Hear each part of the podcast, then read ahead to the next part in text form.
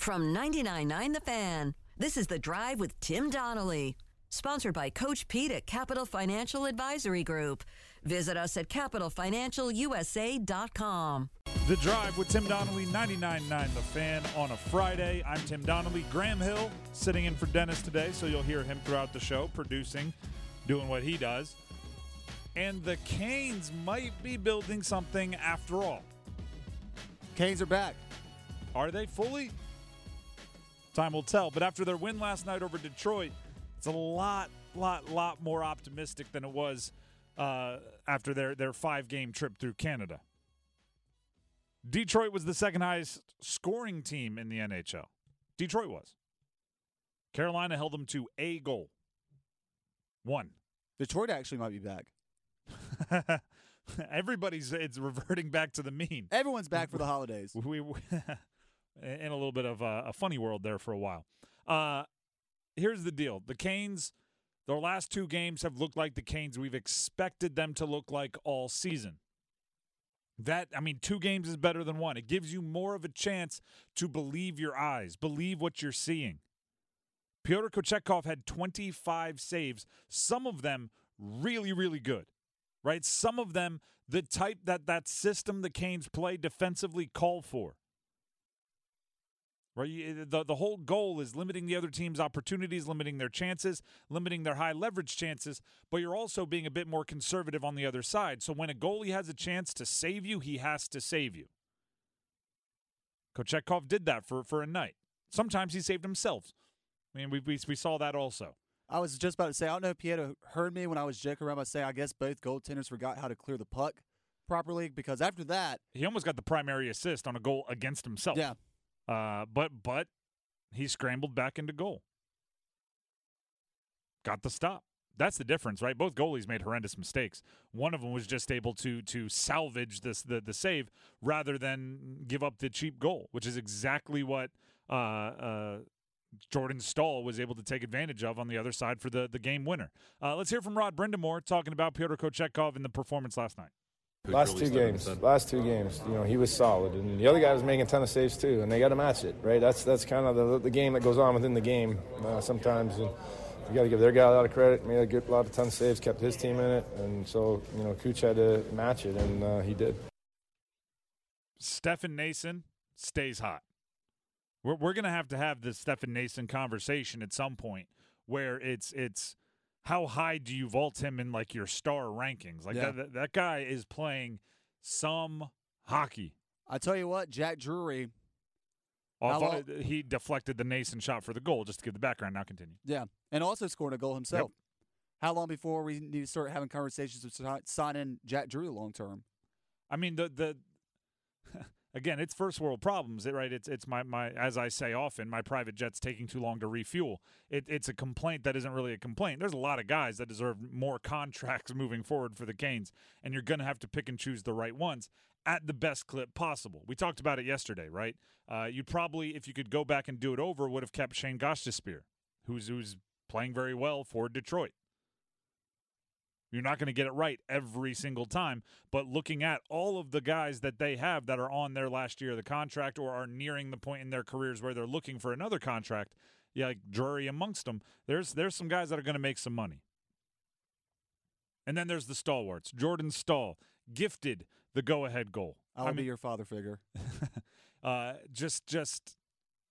know, you hate to look at a one play in a hockey game especially and say that was kind of the issue. That was the thing that cost your team the game.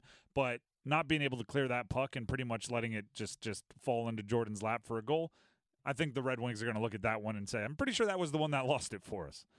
Here's Jordan Staal after the game about their efforts and how they finished the road trip with two straight wins.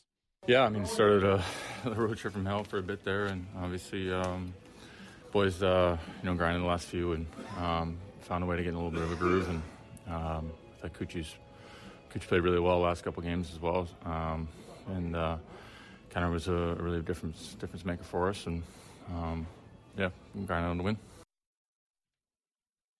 I mean, that right there, just the fact that they're going to be coming home tonight for their game against Nashville with momentum is a task in and of itself. It's an accomplishment in and of itself. And you know what it was? The focus was there. That's something we hadn't seen, right? They've during this road trip, that especially the part they were struggling on, the one mistake almost always led to another mistake, right? It was I don't know if they were pressing, I don't know if they were too tense, but as soon as a mistake was made, almost always it was compounded with another mistake until eventually you either had given up the lead that you had earned or the deficit you were facing grew to almost insurmountable lengths. Look at we talked about the Kochetkov mistake, right? He essentially, fed Kane for the goal. It looked like it was intentional. But instead of letting that mistake become another and then giving up another goal and then being upset and giving up another goal, got back in and made the stop. He was able to scramble back. Right? That game last night shows so much. That game last night is part of why you need to be locked in. The difference was there was one miscue for each team, the goalie. One major miscue that was going to, if you put the Benny Hill music behind it, it could be on the old school blooper reels on Wide World of Sports. One miscue for each, but it only cost one of the teams. That's the whole difference. The whole difference was once you made a mistake, did you let it beat you or did you stop it? That game also shows why you have to do everything you can for this roster. When we talk about making a move for a goalie, even if Kochetkov is playing really well, if Raanta isn't, you still need the goalie. Or if Kochetkov goes into a bit of a slump and Ranta's playing, when this team is good, it's really good. When right? You have everybody contributing. When you have everyone contributing, when you have Nason locked in, when you have Jarvis Pepper in the goal with shots, even though he wasn't getting a ton of wins, right? He wasn't getting it into the net. It wasn't being successful. He was peppering the goal with attempts. He was being aggressive. When that team is good, they're really good, and you don't want to look back on this season with any regrets, right? Put your chips on the table. Sometimes I wonder this, right? Because if you look at this Canes team, their championship window, if you call it a championship window, probably opened up 2 years ago. Sometimes I think teams become obsessed, and this goes across all sports, with extending the window. Right? I want to make sure we can win over the next 5 years, and I'm going, well, at one point you have to push your chips in the middle, or else you're going to end up just being I'm trying to think of a good example here, maybe cross sport. You end up being the Titans, the Derrick Henry Titans, where they were good for 4 years. But it never really felt like they were a Super Bowl contender, and they also never really went all in, right? You never saw them make the move where you trade a first-round pick for Von Miller at the deadline to come in and be the last piece on a championship team. You never saw them really make the move to go get it. I want to make sure the Canes recognize the team as it played the last two games proves it is good enough to make waves, but you might need to make a big splash. You might need to push your chips in the table and say, you know what? This might hurt us 4 years from now, but it's better for us right now, and we're going to go get our championship. The difference between what could have been a horrendous trade, something like the Broncos trading for Russell Wilson, and what could have been a horrendous trade like the Rams trading for Matt Stafford, is the Rams got their one Super Bowl, right? They went all in. No one's ever going to say that was a bad trade. If you don't get that one Super Bowl, all right, it kind of looks like a bad trade, right? At some point, you have to go all in and say, this is the year we're going to win it.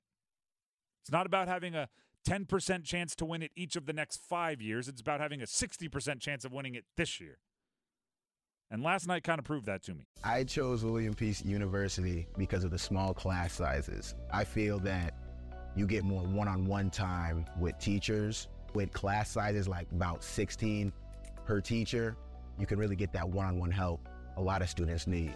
A 12-to-1 student-to-faculty ratio is just one of the many reasons students choose William Peace University. Extra attention starts day one for career planning with their Career Services Center. Find out all they have to offer at peace.edu.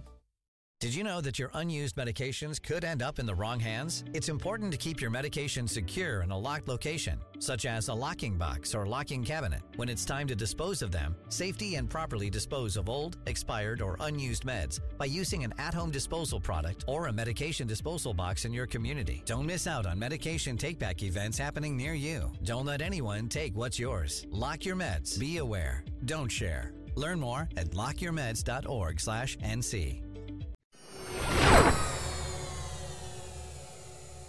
The Drive with Tim Donnelly, 99.9 The Fan. The Canes play tonight. Nashville, at home. The end of a long, long road stand or road trip. It's the fifth home opener. It really feels that way. They've been on the road since December 3rd. That's a long road trip, up, and most of that spent up in Canada. First things first. I'm not really counting this as a home game, because they haven't really gotten to appreciate the amenities of being at home, right? They probably got in late last night. They played last night. Maybe went home and caught a couple hours of snooze. Then they had to wake up and go right back to PNC. So there's really not, you know, part of being at home is you get to hang out with your family a little bit. You get the comfort of food that you're used to. You get to relax a little. You know everything. You get to take a nap in your own bed. Yeah, like those things matter. And when your first home game after a long road trip is the second half of a back-to-back, you really don't get that home feeling. So I'm considering this like almost half an away game, even though it's at home. Until the game starts, then you have the PNC crowd and you have everybody on your side. I think that matters. But as far as the leading up to it, it kind of feels like a road game, like you're still living in a hotel. There's no way anybody unpacked their bags. There's no shot, right? They threw it in the right by the front door and went to bed for a couple hours. Left in the mudroom. Yeah, left in the mudroom, exactly. Maybe they got it up to the bedroom, but then they just threw it in the closet and shut the door. Like that's about it. With that being said, though, tonight is an opportunity. You know what opportunity that is? For Rod Brind'Amour to coach his 400th NHL game. This coming from Walt Ruff, the team reporter, friend of the show. 400th game as the NHL head coach tonight, as an NHL head coach tonight, when the Canes host Nashville.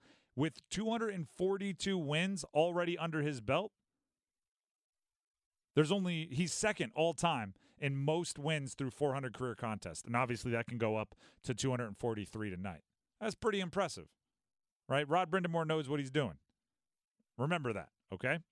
Now, Rod Brind'Amour talked to the media about finishing up their road trip with 2 wins, Ottawa, and then last night in Detroit before coming home. Here's what Rod had to say. Yeah, tonight was probably our, real good game all the way. I loved our second and third, too. I mean, didn't give up a ton and created a bunch of offense and did it right. And, we got rewarded for it tonight with the win.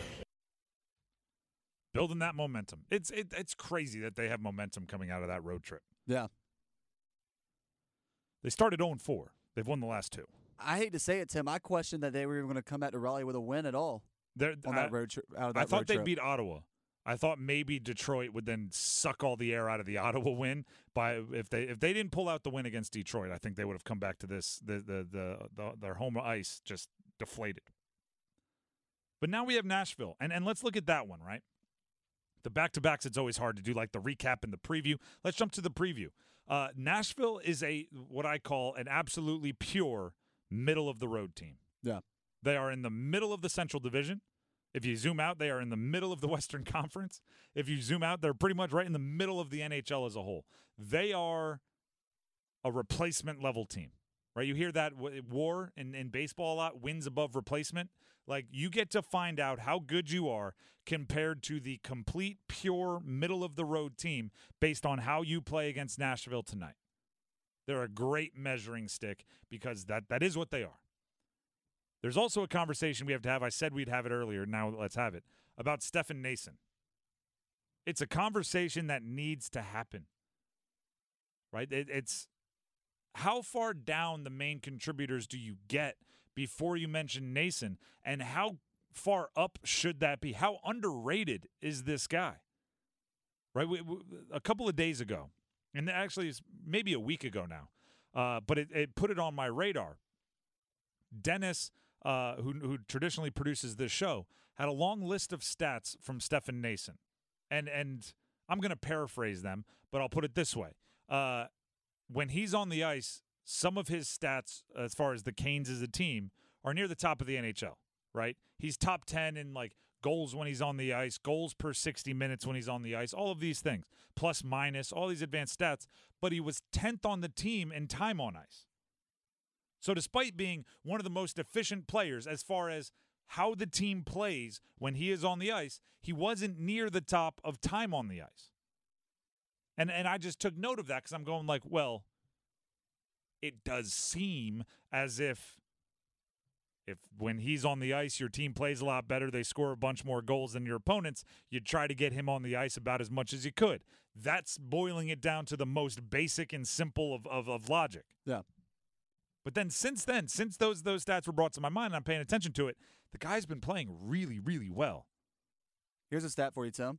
Oh, I love a good stat. Nason now has 17 points in 29 games this season and is currently on pace for 48 points this year. His current career high was 36 points set last season.